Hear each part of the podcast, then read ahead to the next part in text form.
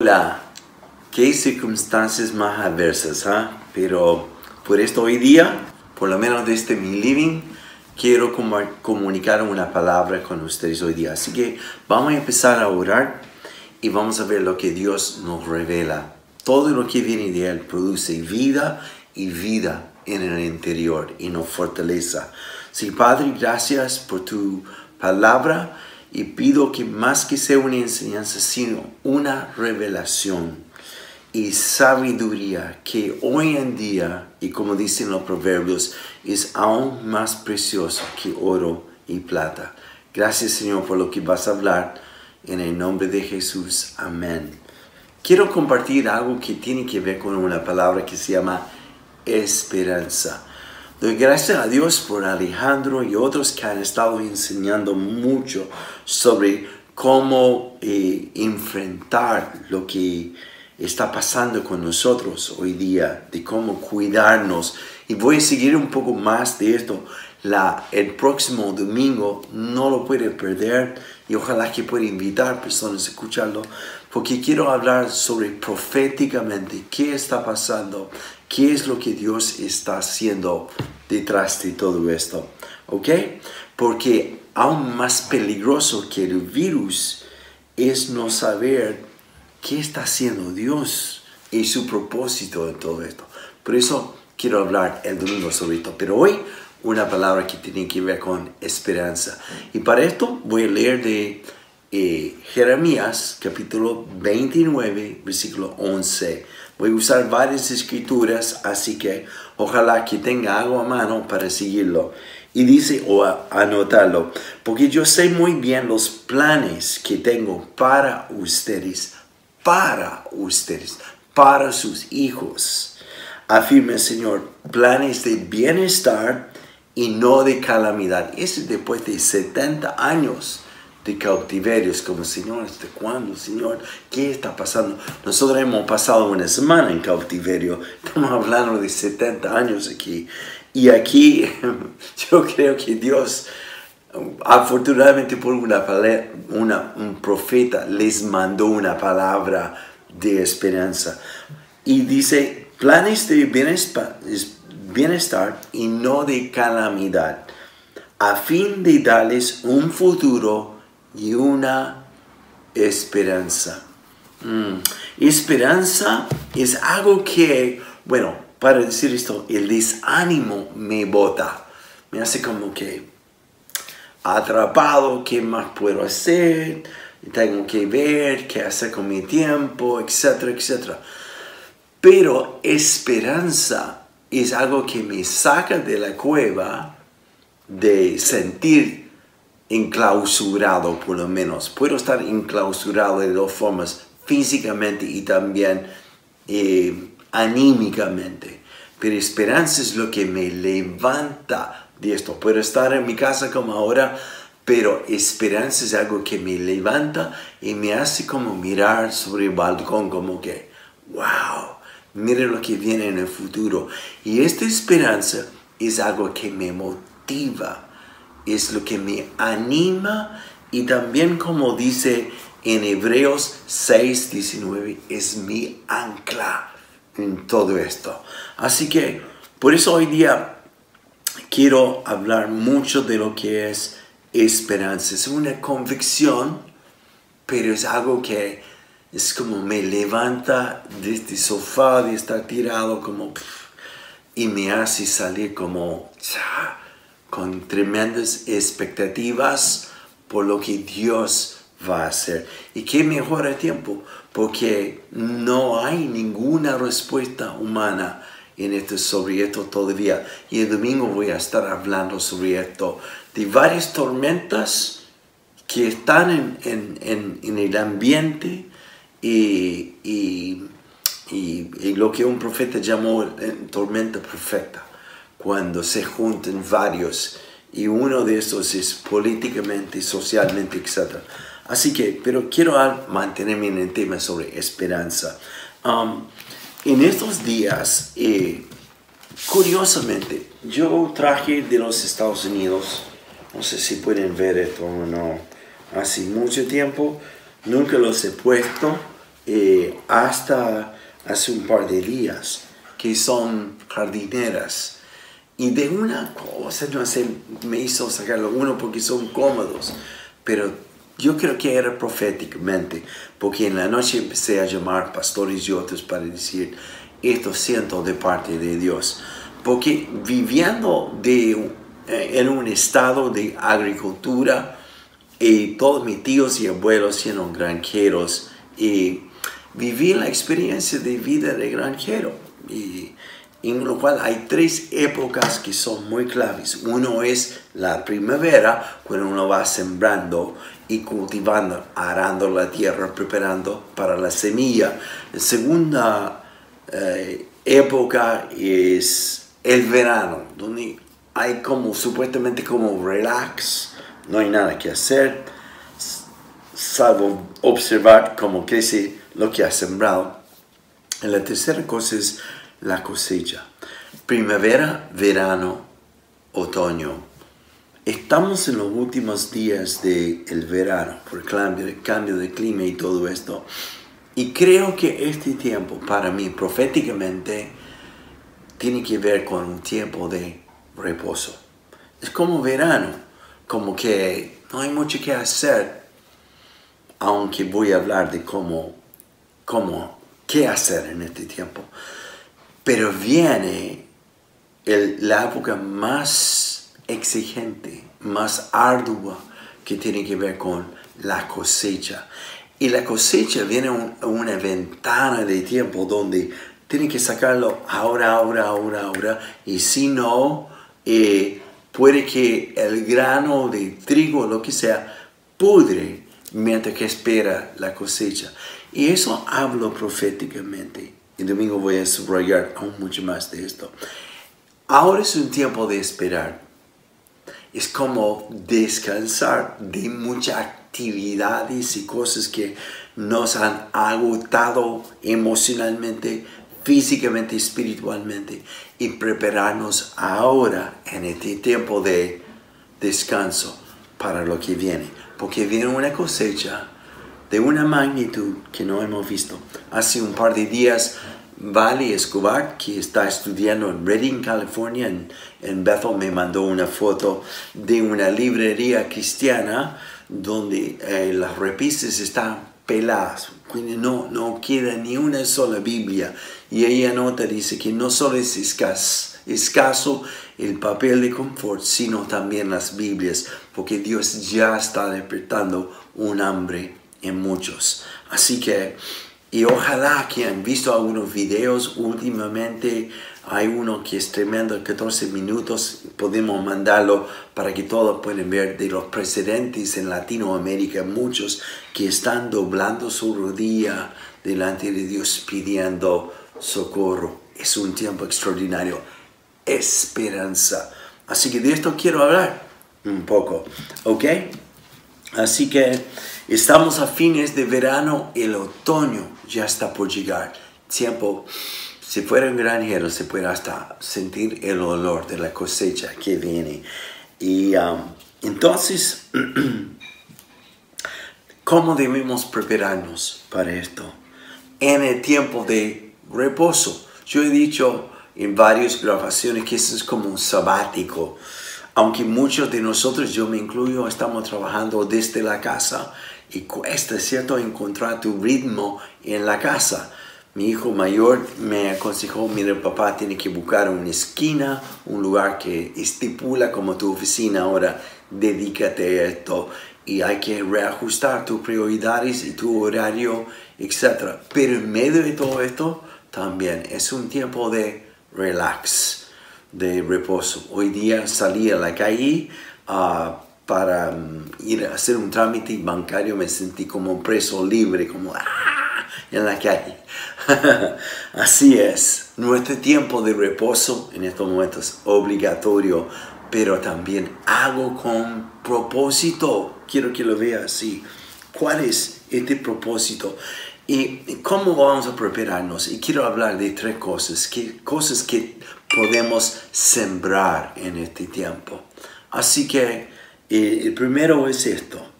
Eh, prepárate para sembrar en ti en este momento. Es ser proactivo en sembrar en ti.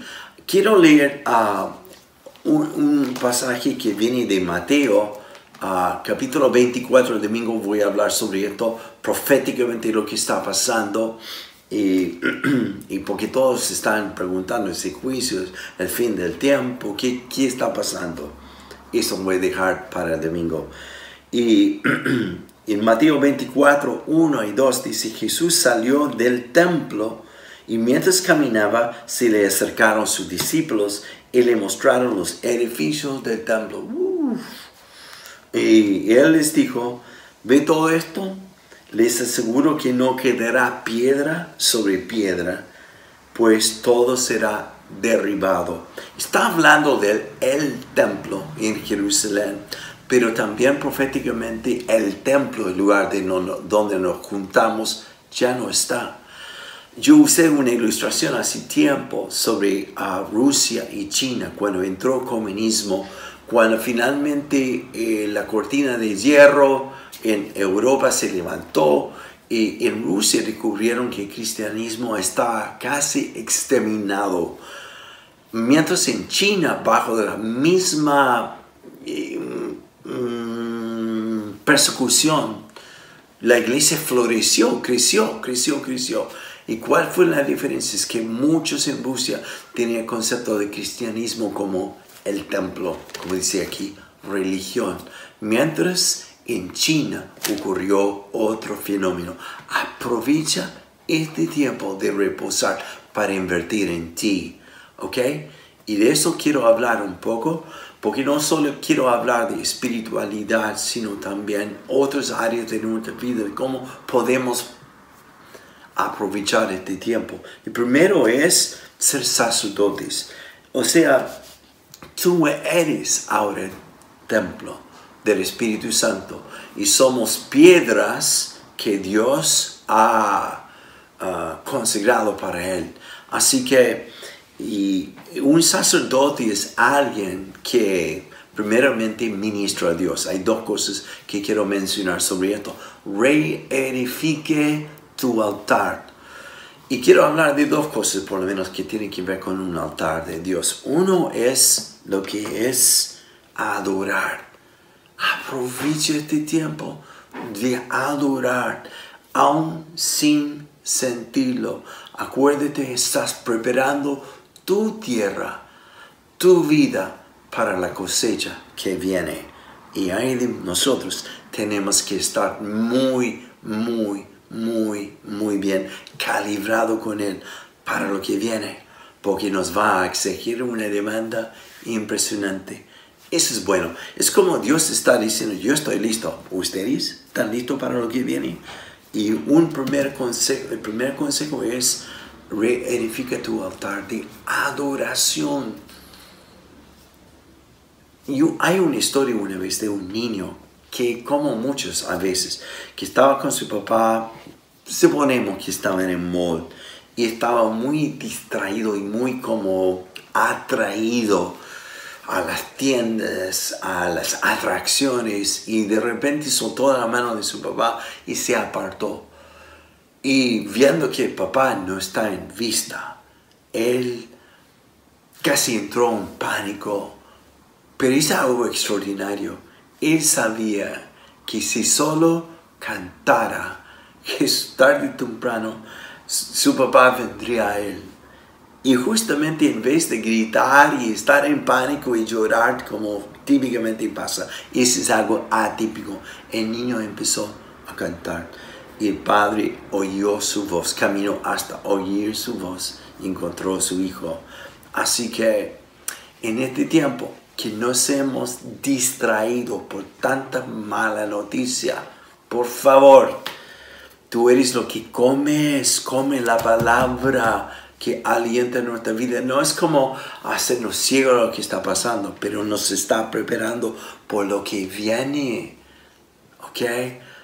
Un, reedificar el altar de adoración. Y dos, el altar de oración, intimidad con Dios. Y eso tiene que ver con alimentarte con esto, con la palabra de Dios, Wow. Mm. Escuché una historia que me gustó mucho de lo que es una abeja que sobrevoló y muchas veces muchos cristianos somos como los que abejas que, que pasan por largo las flores porque estamos contentos que alguien nos alimenta, que escuchamos una palabra en camino a la oficina, ahora que no, pero por internet o lo que sea, que alguien nos alimente. Cuando Dios en este tiempo, para prepararnos para la cosecha, está diciendo, pare, pare, para algo, está pasando esto. No solamente por el virus, sino para preparar a sus hijos por lo que viene. Tremendo. Pare. Y como una abeja, si se detiene y se pone sobre la flor, es capaz de extraer el néctar que está. Y ay, ay, ay, miel de la palabra es tremenda para alimentarte. No te conformes más, ahora eres templo. Piedras mm, vivas templo del Espíritu Santo y Dios quiere prepararte ahora no para que tú dependes de la palabra y otros, sino que sean sacerdotes. Hay dos ilustraciones rapidito de esto. Uno es de Jacob, que en un momento de crisis, crisis, crisis, crisis en su vida, um, él volvió, um, salió de su hogar en camino um, a a otra tribu para buscar una esposa, pero en camino por todo lo que pasó, su propia metida de pata y todo esto, una noche en esta crisis, él se acostó y reposó su cabeza sobre una roca, una piedra. No sé si puedes imaginar esto, pero simbólicamente es ahora es el momento de reposar tu cabeza sobre la roca, la palabra de Dios mm, que tiene que ver con tus análisis, con, todo lo que está pasando en, pensamientos. Es como reposar, reposar, reposar. Segunda ilustración es Juan en la última cena con Jesús está con los otros discípulos y Jesús dice, alguien aquí me va a traicionar. Y eso es casi tragicómico, porque todos están como preguntando qué, qué, está pasando, a quién está hablando, está hablando a mí. Y Pedro, que está al lado de Juan, ni siquiera Pedro siendo el líder del grupo, como el...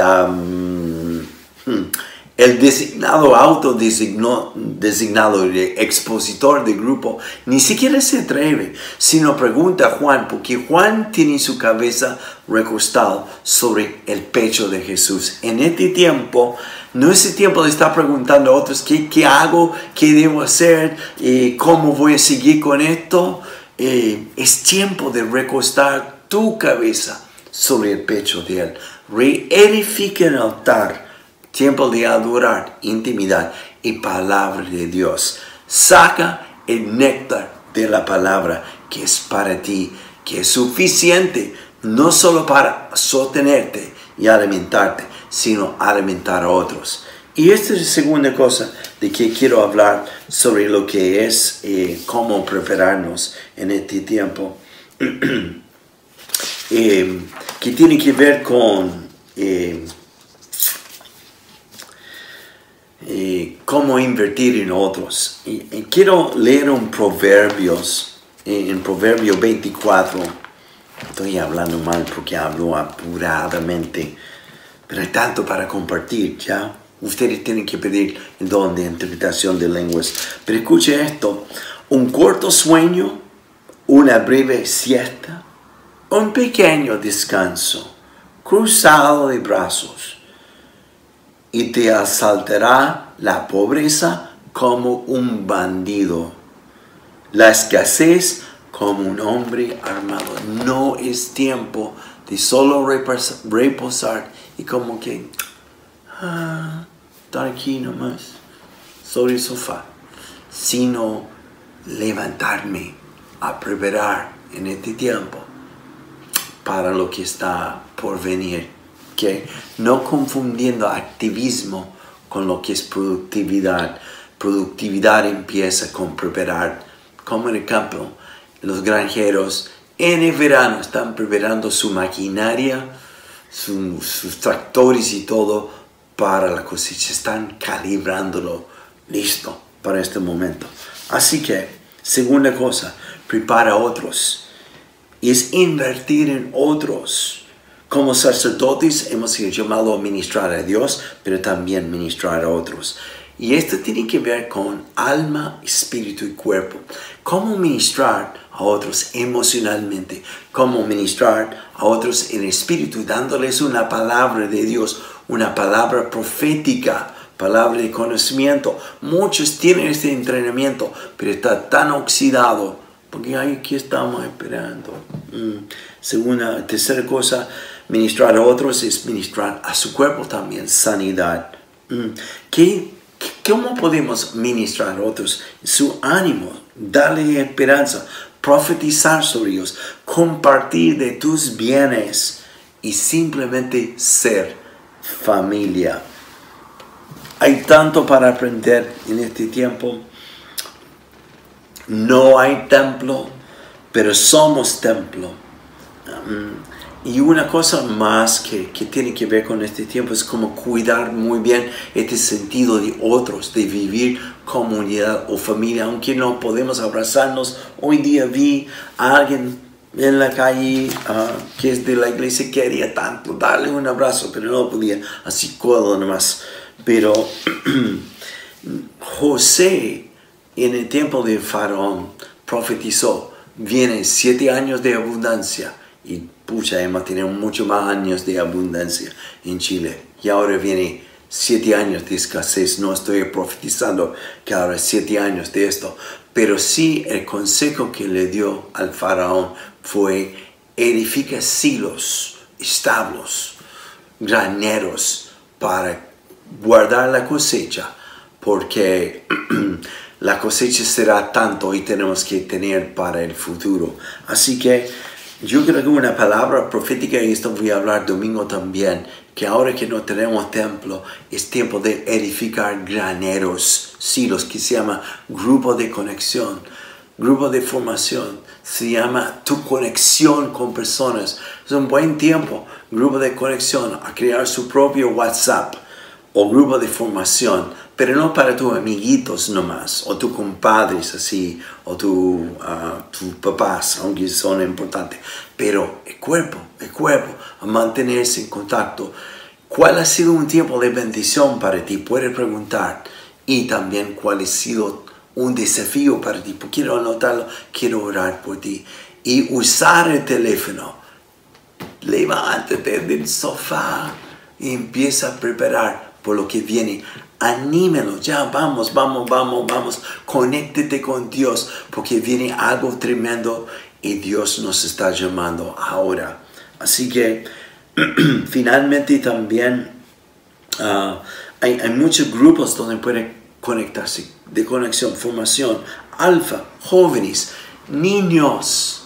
Y la iglesia de mi hijo y, nuera, René, que es pastora ya, eh, están creando WhatsApp entre los niños porque se echan de menos. Es un buen medio para que entre ellos se conecten, se saludan y también ofrecen orar por ellos. Tremendo, es tiempo de estrechar, invertir en la familia, en la comunidad. no te separes, no te separes. Dos advertencias contra esto. Uno es que algunos israelitas se cansaron en el desierto y dijeron, ah, ¿para qué tenemos que hacer todo esto? Es tiempo de descansar. Pero no sabían que ellos quedaron detrás y el enemigo les atacaba porque salían de la protección de todo el grupo. Hay mucha sabiduría en esto. Y también, primero de Pedro, versículo, capítulo 5, se lo voy a leer aquí, versículo 8 a 10 otra advertencia, si es que lo puede encontrar ya.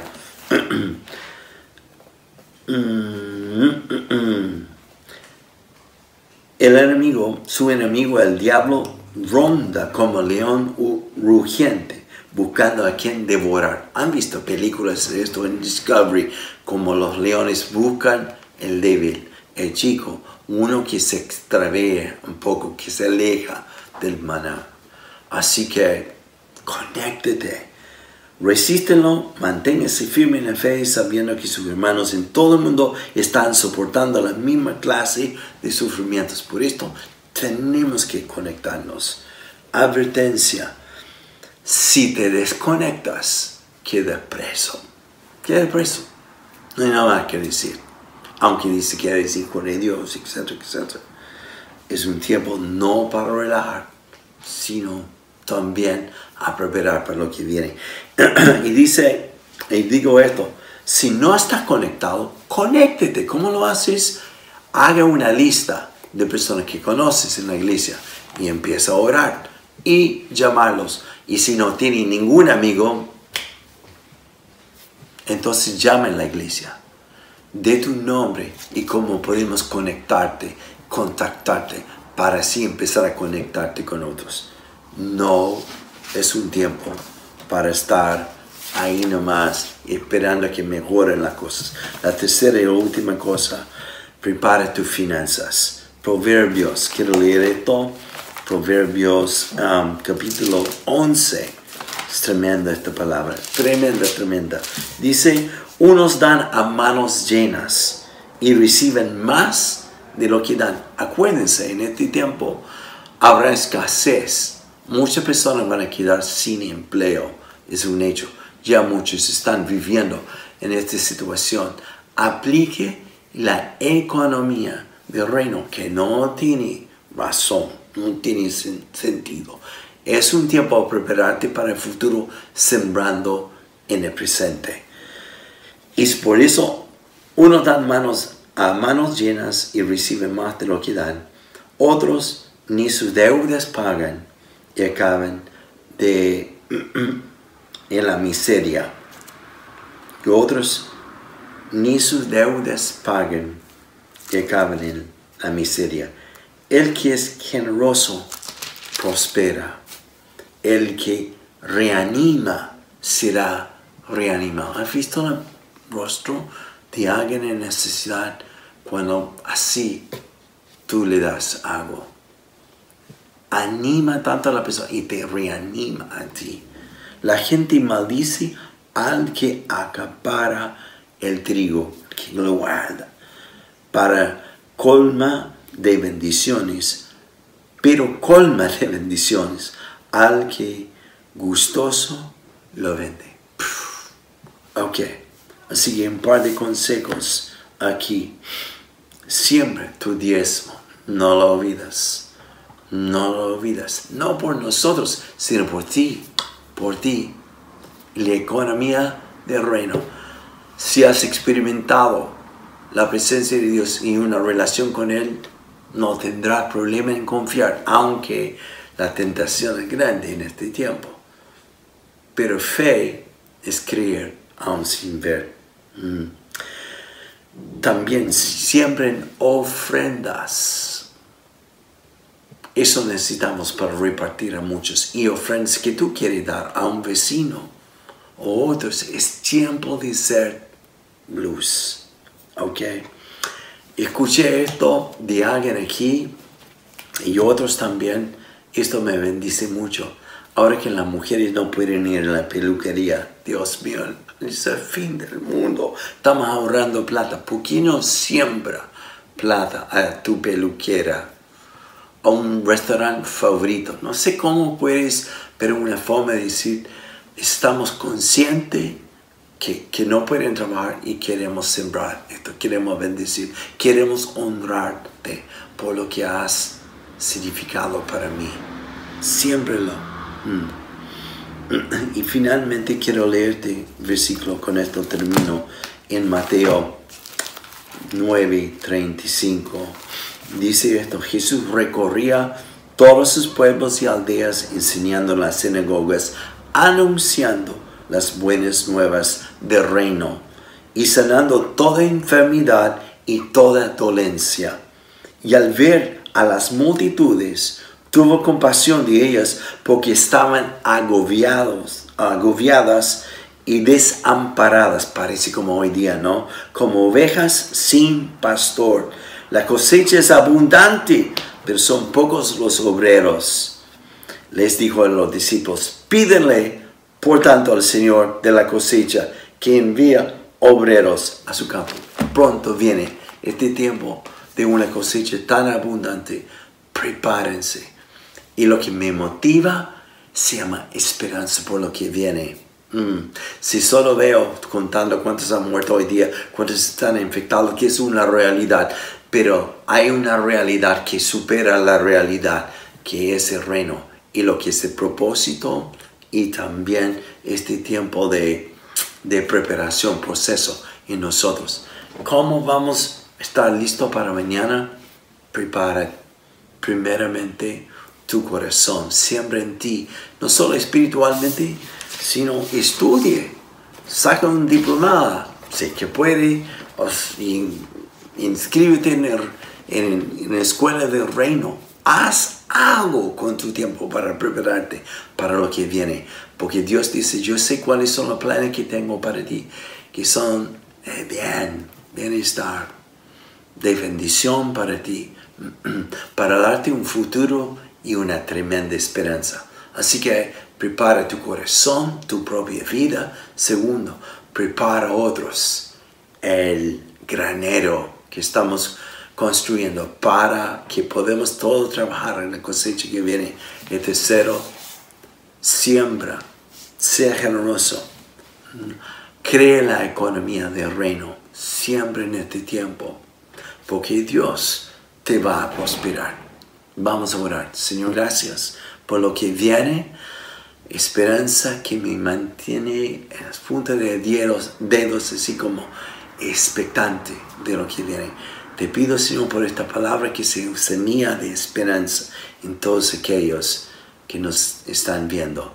En el nombre de Jesús. Si alguien necesita ser conectado con la iglesia, llama a la iglesia. Si necesita consejería, llama a la iglesia.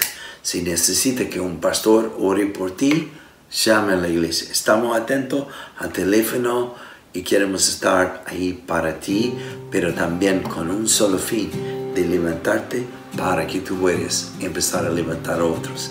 Que Dios te bendiga. Nos vemos el domingo.